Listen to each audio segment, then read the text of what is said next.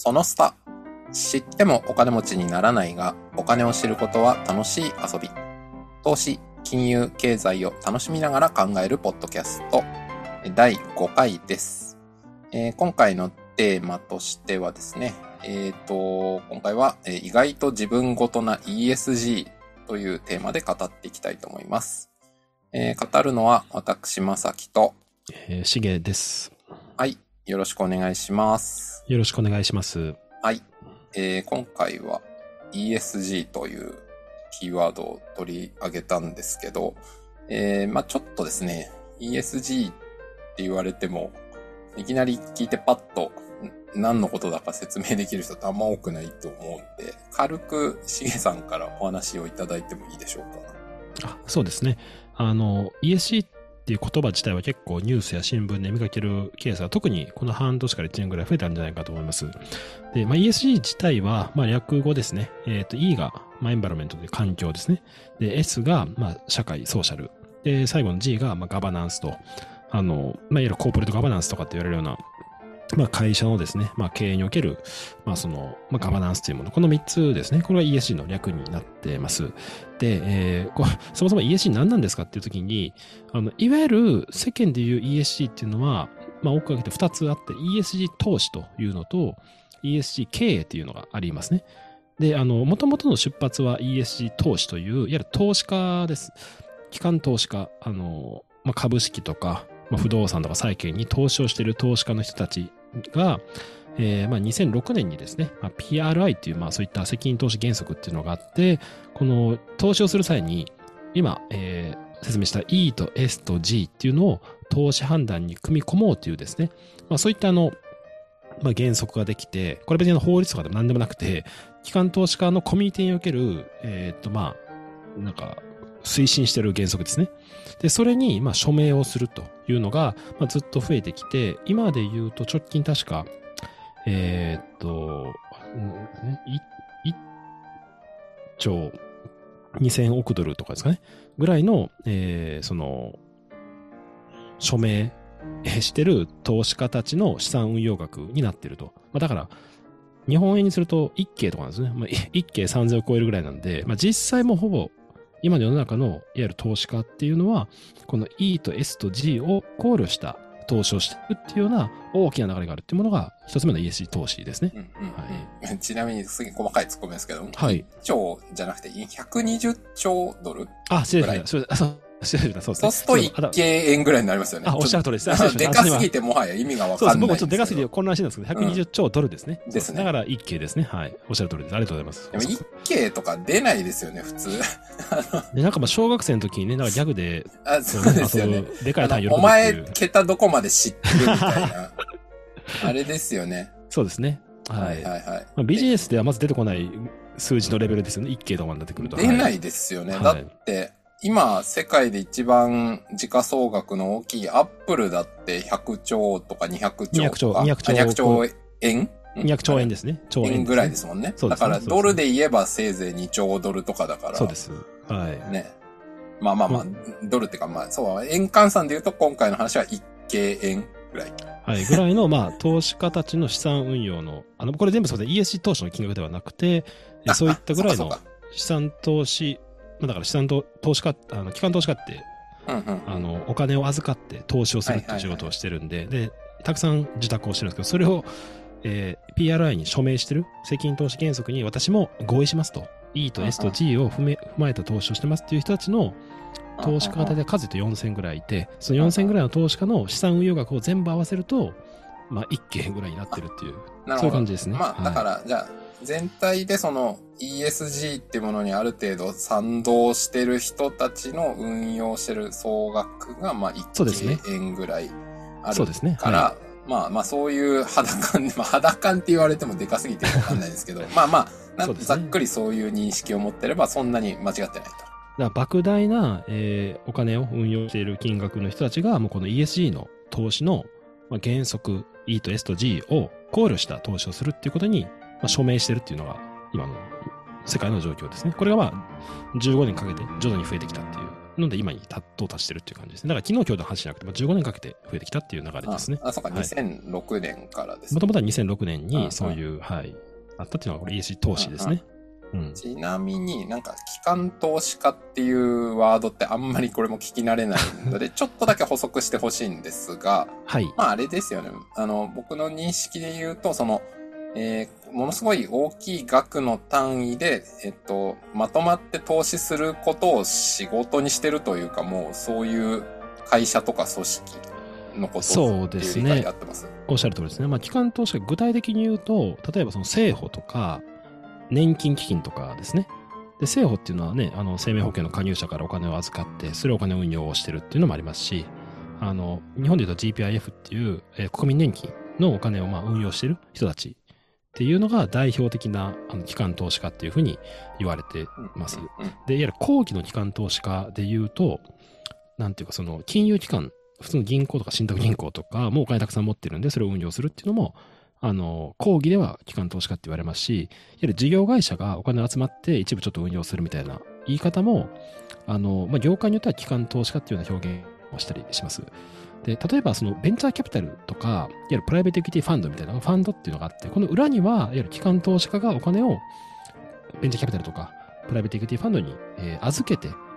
えーそういった、えーベンチャーキャピタルや B ファンドが、いわゆる投資を運用してるっていう、そういった流れにおけるお金を出し手が、いわゆるその、機関投資家って言われるものですね。はい。ああ、なので、あれですよね。だから、機関投資家って聞いたら、あの、なんか、すごい自分個人とは関係ない、すごい大きな会社とか組織の人なんでしょってちょっと思いがちだけど、例えば、その年金で言えば僕らも毎月何万円かとか、そうですね。まあそのはい。年金を、言い方悪いけど取られてるわけで、まあ、運なんか取られてるるっていうね、はい悪いですけど、まあ、はい。あの、国によって、あの、さ、義務だからっつって、はい。あんたの年金月何万か。でも、それをただ貯めておくだけじゃなくて、あの、はい。その、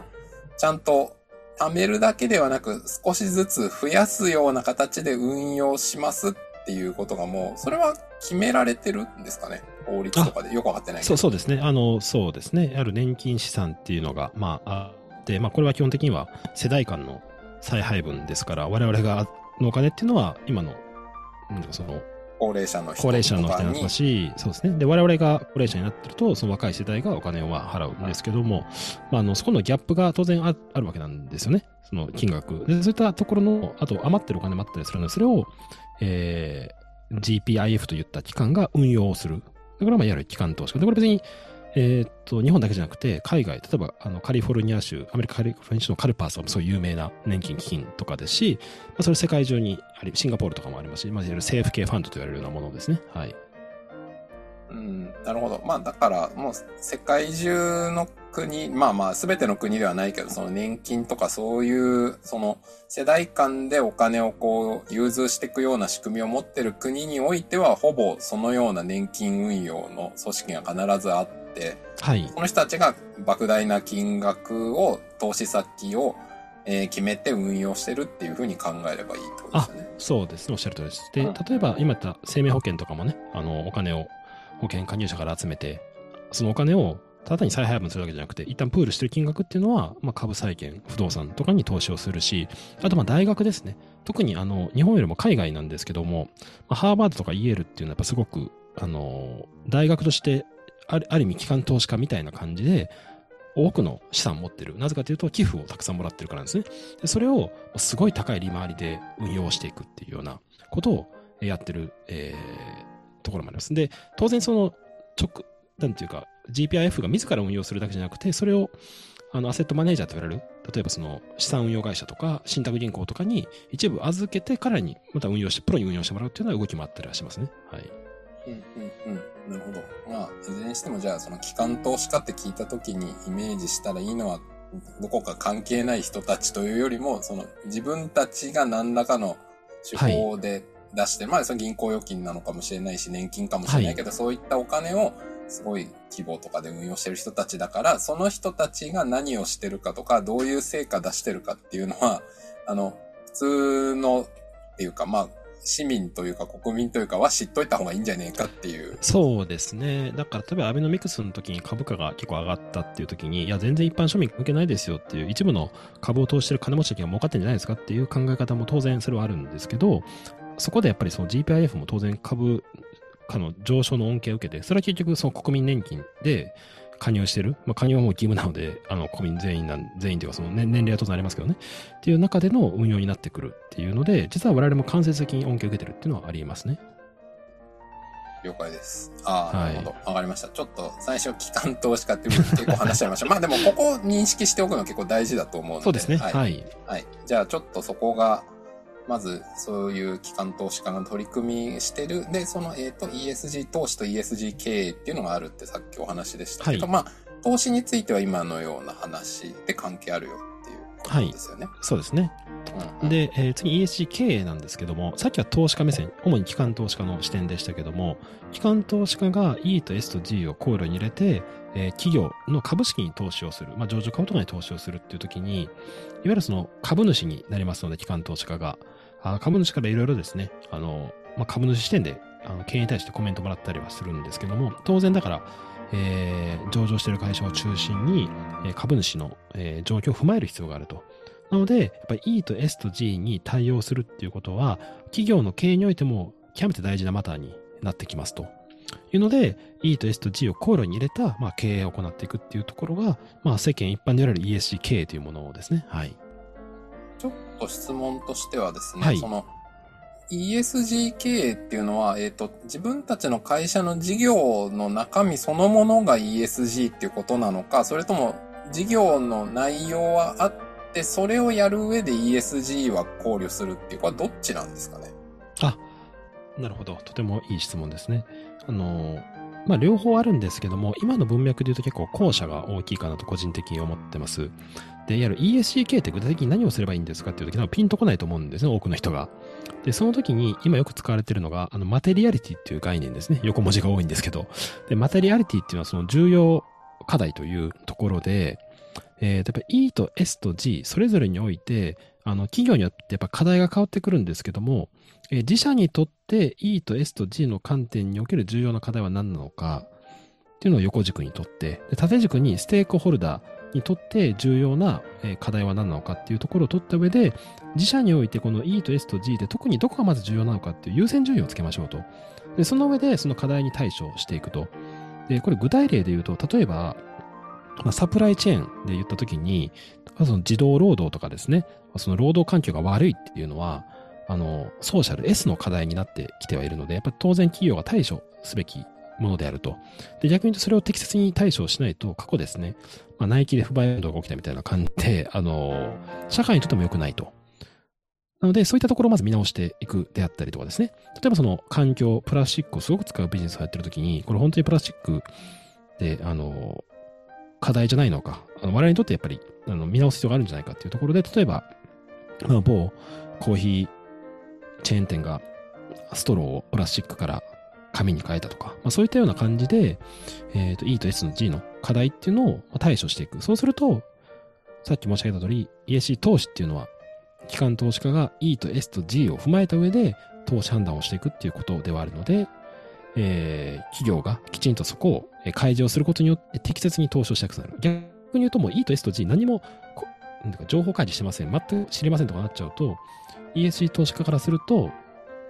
あの、ダメですねっていう烙印をされてしまうリスクがあるという、そういう感じですね。うんうんうん。あの、ダメですねっていう烙印をされることの問題、あ、問題というか、そうすると、因果関係に次に来るのは、はい、じゃあ、なんとかっていう会社には、その機関投資家たちが投資化しま、投資しませんと。あ、そうですね、まさに。はい。そうなると、その会社にとって具体的に何が悪いことが起こるんですか？ねはい。あの、まず一番大きいのは株価が下がるっていうことですね。まあ、機関投資家やはりすごく株式を持ってるの、あの、投資をするので、株価が下がってしまうということは、やっぱりその企業として、あの、注目されなくなってしまう。で、株価が下がるということは、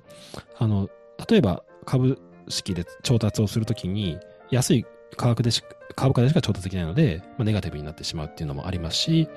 例えば、あの、企業を採用しようと思うときに、株価がすごい低い企業だとなかなかやっぱ人が取れなかったり、まあ、するとか、あの、逆にあとは、E と S と G って究極あの課題なんですね。将来に対する課題。それに適切に対応してないっていう、まあ、ところで、えー、投資家からお金を集められなくなって、すごく厳しくなってくるというところがありますね。ああ、一個それで思ったのは、はいあの、えっ、と、上場してない会社っていうのも世の中いっぱいあるじゃないですか。いや素晴らしい視点ですね。おっしゃる通りです。ちっちゃい会社、例えば、僕も、しげさんも自分の会社やってますけど、はい。まあ、まあ当たり前だって言っちゃうと失礼かもしれないけど、まあ上場してないはい。会社じゃないですか。はい。で、でも世の中、例えばサントリーとかも上場してない会社ですよね。すごい大きいそうですね。あの、親会社はしてないですね。はい。うんうん。だそのすごい大きい会社からすると ESG っていうことを意識してもしなくても株価っていうものがほとんど関係ないわけだから、はい。しかもそれで借金とかもしてないんで経営できるんだったら別に気にしなくてもいいじゃんっていう風になりそうな気がするんですけどね。いやー、さすがですね。とても素晴らしい視点で、私もそれはまさに同じ疑問を持ってたんですけれども、えーいくつかそれに対する回答はあります。まず1点目にですね、あの、先ほど PRI っていうふうに、えーと申し上げたんですけども、これですね、略でね、Principles for Responsible Investment、すなわち責任投資原則っていうところで、まさに機関投資家が投資する際の原則っていう意味合いなんですけども、これ2019年にですね、PRB っていうのができたんですよ。PRB っていうのは、Principles for Responsible Banking の略ですね。なので、あの、まあ、責任銀行原則みたいなところで、銀行が融資をする際に、こういうのをちゃんと考慮に入れないとダメですよっていうところですね。となるともう、銀行と取引がないっていうのはあんまり大企業でほとんどないので、やっぱりそういったところになると銀行から厳しい視点が入る。例えば、わかりやすい例で言うと、まあ、石炭火力とかっていうのはもう、今のメガバンクって新規の石炭火力の、えー設備投資に対しては融資はしないっていうふうにもう言ってはいるんですよね。そういうところが調達できなくなってしまうっていうのがまず1点目ですね。なので、上場、非上場でも、あの、なんていうか、その、銀行との取引を考えると、必ずしも逃れられないと。で、先ほどま、まさきのその無借金経営があるんじゃないかと。ね。あの、実際に金融機関と付き合いがないところもあるんじゃないかっていうのもあります。で、これどういうことどうなるかっていうと、これは、あの、取引先としても、あの、選ばれなくなってしまうっていうのがあるんですね。例えばそのアップルっていうのは、あの、アップル監査って言って、アップルのサプライチェーンの取引で、その、労働環境とか、もうすごい40何項目の細かい規定が決まってまして、これを満たさないと、御社とは取引しませんっていうふうに、もう明言してるんですね。となった時に、今後この動きが増えてくると、いわゆる大企業とか大きな企業とかで、いわゆる E と S と G に対する配慮がきちんとできてない、考慮ができてないっていうふうになってくると、結局中小企業とかでもうまく取引ができないっていうようなことに今後まあなってしまうっていうことはあり得ると思います。なるほど。一応、あの、サプライチェーンっていうワードをちょっとだけ、はいあの、補足しておくと、まあ、あこれは調調達ってことですよね。その、あそうですね。のはい。例えば、アップルの iPhone で考えると、えー外装のアルミであるとか、ガラス板であるとか、中のはい CPU であるとか、電池であるとか、まあそういった諸々のパーツ類はい。とか、まああとはそのアセンブリする、組み立てるっていうこともアップルから見れば調達になってるわけですけど、例えばじゃあその中で、えー環境のこと全く考えない、えー方法で取ってきた材料で作ってる会社とか、はい。あと、その、えー工場で働かせてる人に、もうすごい非人道的な環境で使ってるようなそうですね。はい。工場からはアップルは買いませんってなると、あ、まあ、なるとっていうか、今の話だともうしてるってことですもんね、アップルはね。アップルもしてますね。はいそういうふ。うに。あと、なんか電力とかもそうですよね。その、そうですね。えっ、と、えー再生エネルギーのところ、調達先も再生エネルギーにするぞとか言ってるし、やってるのかなそうですね。最近のうん GAFA とかはそういうふうになってますね。はい。ってなってくると、さっき言った非上場でもアップルとかそういうところと、てか、そもそも他の会社と取引のない会社っていうのはほぼ存在しないわけだから、まあ、ああの、売り上げ立たないですからね。基本的にはどっかと付き合いがありますから。ね。はい。それこそアップルに何かを売るとかしてると、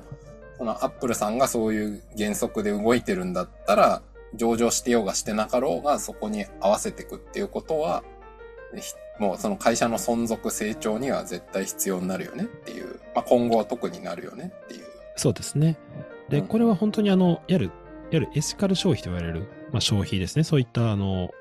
ものの時にちゃんと、まあ、原材料を確認をするみたいな感じで、消費者自体も、あの、すごく、あの、目線が厳しくなってきてるので、あの、まあ、ESC っていうことを表に出さなくても、いわゆる E と S と G に対する配慮がもう全くないような感じは、そもそも消費者が選ばれなくなるっていうのはあると思いますね。例えばその、すごくその児童労働とか労働環境悪いところで激安の服があったとして、それ皆さん買うんですかっていう時に、やっぱそれはもう買わないですっていうような態度を消費者が取るようになってきてるっていうふうにも、あの、結局 ESC の影響っていうのがあるかなと思いますね。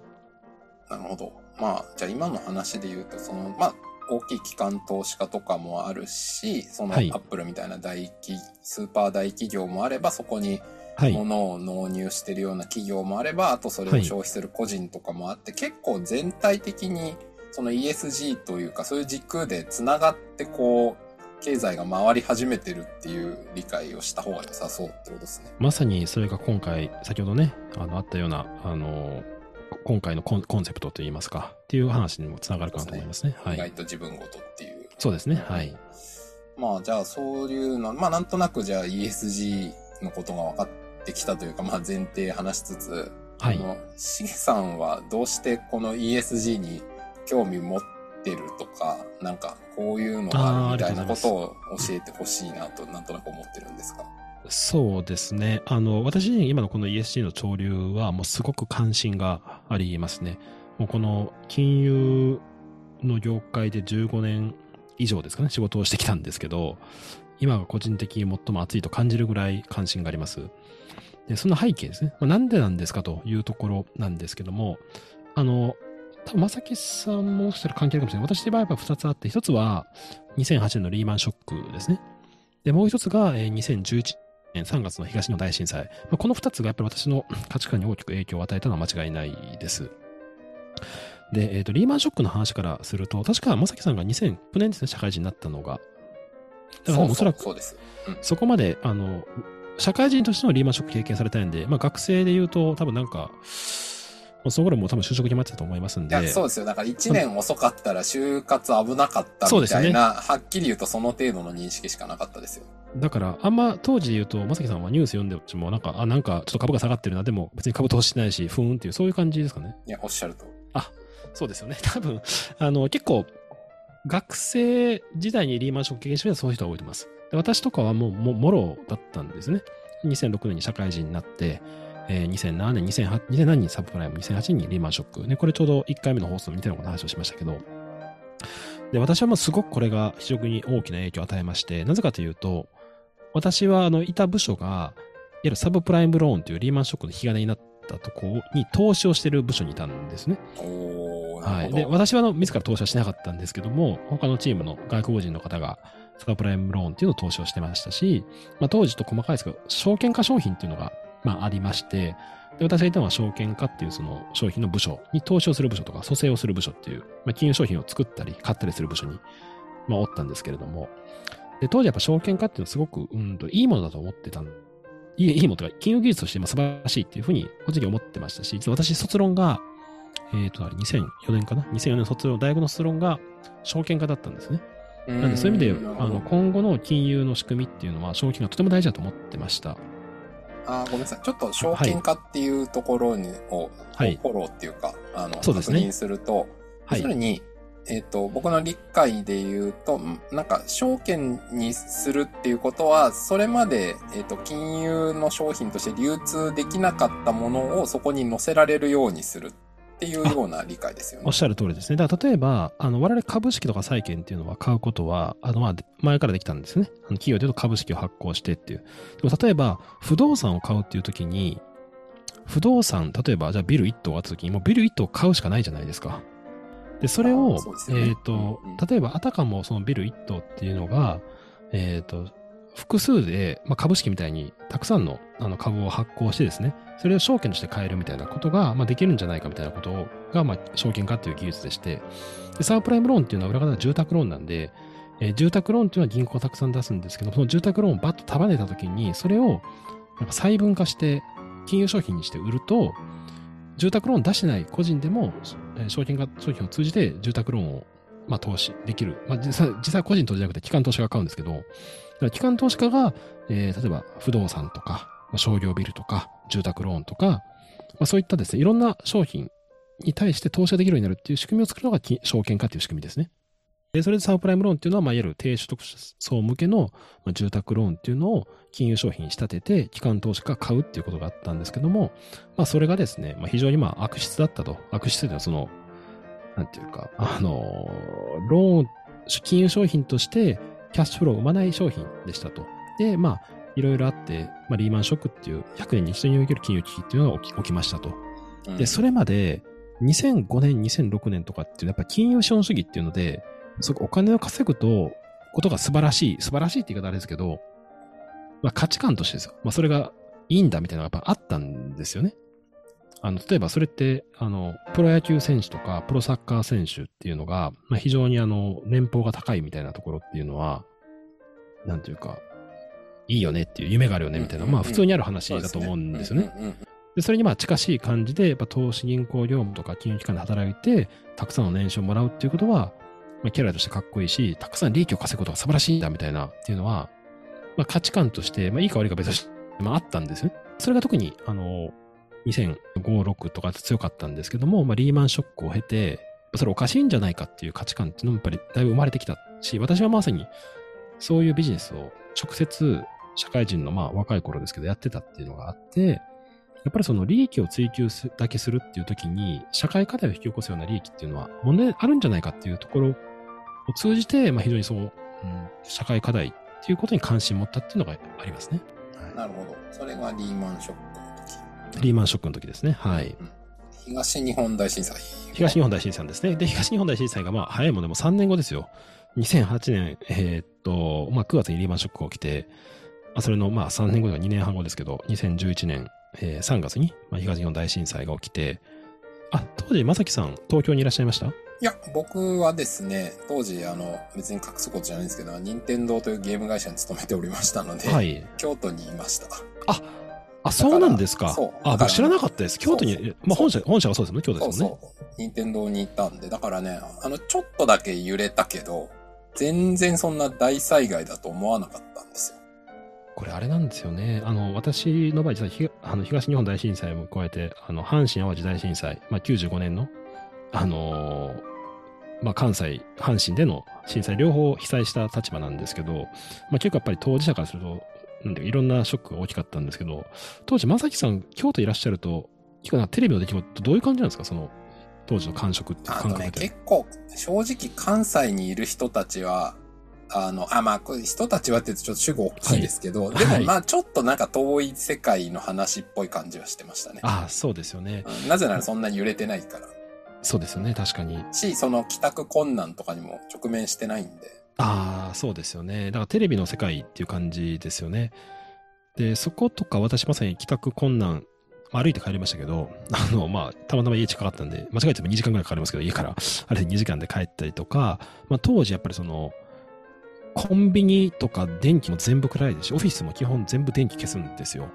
で、そういう環境の中で、まあ、インフラっていうのは当たり前じゃないっていうのもありましたし、そもそも原発っていうすごくリスク抱えてるっていう中で、あの、まあ、自分の無力さを感じるとともに、明らかにもうこのね、東日本が大変な時に、この自分がしやってる仕事ってこれなんか関係あるんだっけみたいなやっぱ感じるわけなんですよね。ここれって、今これ我々やるべきですかみたいなことをやっぱ感じちゃうわけなんですよ。でそういった中で、やっぱその、うんと仕事だけじゃなくて、自分が持ってる、なんていうか、まあリソースっていうのをいかに、まあ、社会課題に解決に向けられるかっていうところに、あの私に極めて関心を持つようになりましたし、やっぱり、なんていうか、金融っていうビジネス自体が、例えばバブル崩壊とか、まあ、リーマンショックっていうことを含めて、なんかむしろ社会課題を生んできちゃったようなところがあったので、なるほど。やっぱそういうことに対して、やっぱきちんとまっとうに、そうじゃなくて社会課題をちゃんと解決していく、それをビジネスやっていくっていうことに、まあ、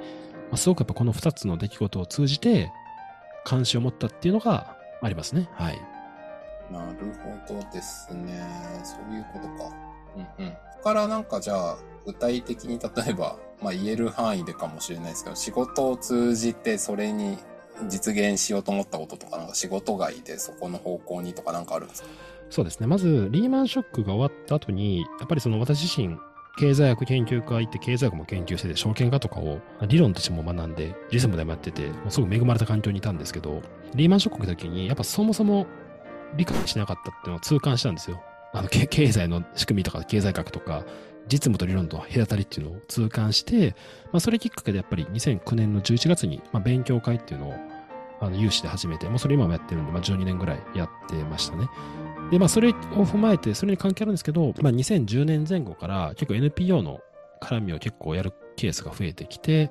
2枚目の名刺とか、えー、リビングインピースっていうあの、マイクロファイナンスの取り組みとかですね。あと私が今 CF を務める GOB も昔 GOB ラボっていうのがあって、これ結構若者に火をつけるっていうような取り組みだったんで、それを、えー、っと、まあ、NPO 的に、えー、まあ、プライベートの時間を使って、まあ、妻と一緒に活動するっていうことはやってましたね。まあ、じゃあそういうふうな活動をやられてる中で、はい、でもその時には ESG とかまだ知らなかったもう知ってたんですか？いや、えっ、ー、と、当時は ESG は知らなかったですね。ただ、あのー、当時、もう2010年代前半から、むしろ私、インパクト投資とかの方がなんか先に知ったんですよね。インパクト投資はい。あの、いわゆる社会的インパクト投資っていうものがありまして、まあ、インパクトってあの、影響とか成果って言いますか、社会にとっていい影響なり、成果なり、インパクトを出すような、まあそういった金融の仕組みっていうのが社会的インパクト投資っていうふうに言われてて、まあ ESG 投資も、まあ、あの、講義で言うとインパクト投資を包含してるとも考えられてはいるんですけど、でそういうのに関心持ったりとか、ちょっと金融用語ですが、ROI っていう考え方がありまして、これ、リターンオンインベストメントですね。これもその難しい話じゃなくて、投資に対してどれだけ収益を得られるか。でこれずっと事業会社のビジネスならずっと考えてる話だと思うんですね。いくら投資いくら戻ってるか。でそれに対して、ちょうど2010年前半ぐらいに SROI っていう概念が結構流行ったんです。SROI。あの、つまり RO、I の前に S がつく、はい、S がつくんですよ。SROI。で、これ何かっていうと、ソーシャルリターンオンインベストメントなんですね。なので、えっ、ー、と、投資に対してソーシャルリターンがどれだけあるんですかと。ソソーシャルリターンって何なんですかっていうところは、例えば、まあ、なんか社会的リターンで、まあコミュニティとか含めてですね、そういった社会的リターンとかっていうのがあったりすると思うんですけども、そういうのは、あの、いわゆる利益としてお金が儲かったっていう話ではないけれども、社会的な、えー、と価値を生んでますよねっていう。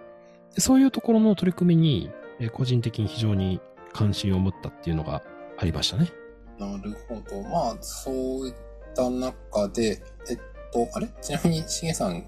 銀行にお勤めだったのはいつまででしたっけ？あ、銀行は2018年までですね。18年までか。はい。あその銀行の中にいて、その、今言った、そう、えっ、と、そういったインパクト投資とか ESG とかソーシャルリターンとかそういったことを感じたことあります？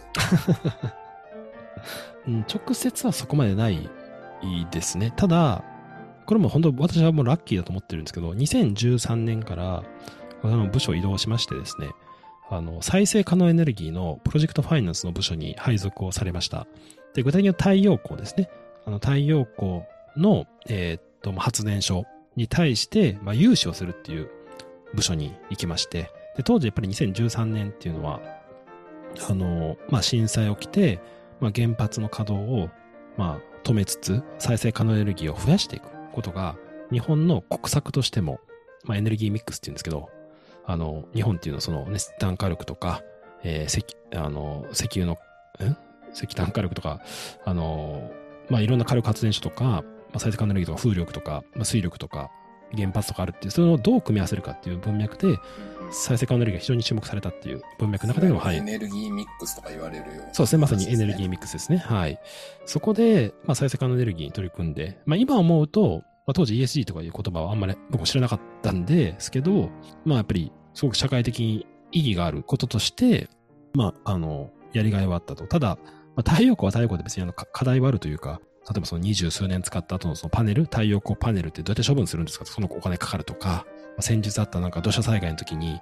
太陽光パネルが山を切り崩してやることによって地盤が緩んでしまって事故起きたんだみたいなところもあったりするんで、一概にも100%これがもう正しいっていうのではないことも人によってあるかもしれないんですけど、比較的その目的が分かりやすかったんで、やりがいはありましたね。はい。今後というか、まあ、この ESG という流れとかに関する中で、はい、なんか自分としてこの辺やっていきたいとかなんかあるんですか？そうですね。あのー、個人的に一番関心があるのは ESG とか SDGs っていう言葉が結構一人歩きするというかよくわかんないっていうのと、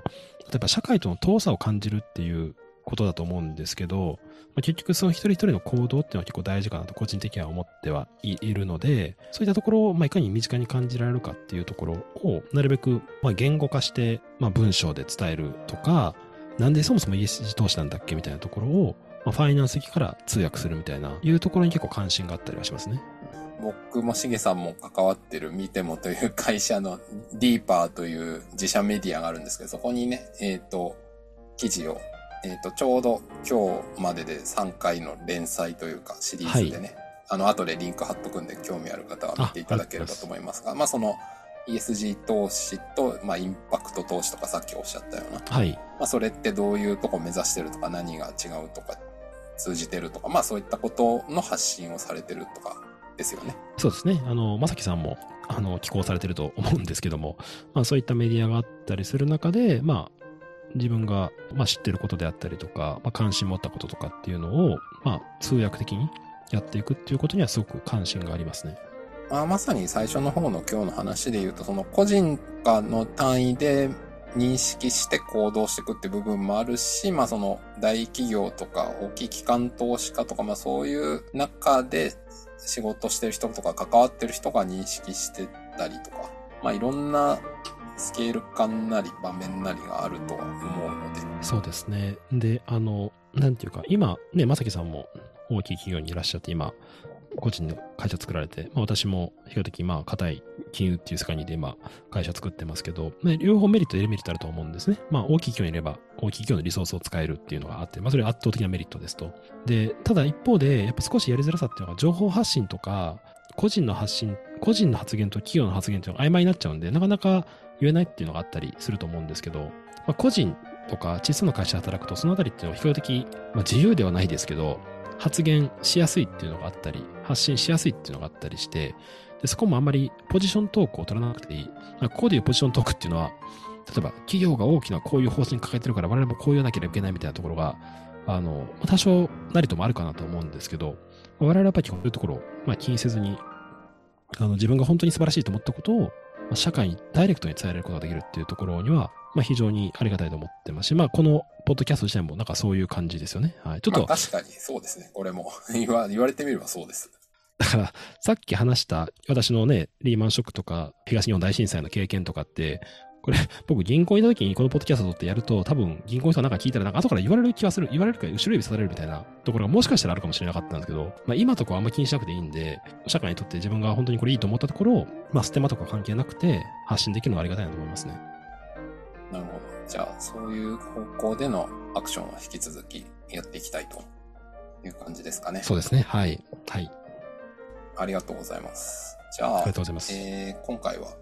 ここら辺までということで、一旦終われようと思います。はい、では、えー、お聞きいただきましてありがとうございました。ありがとうございました。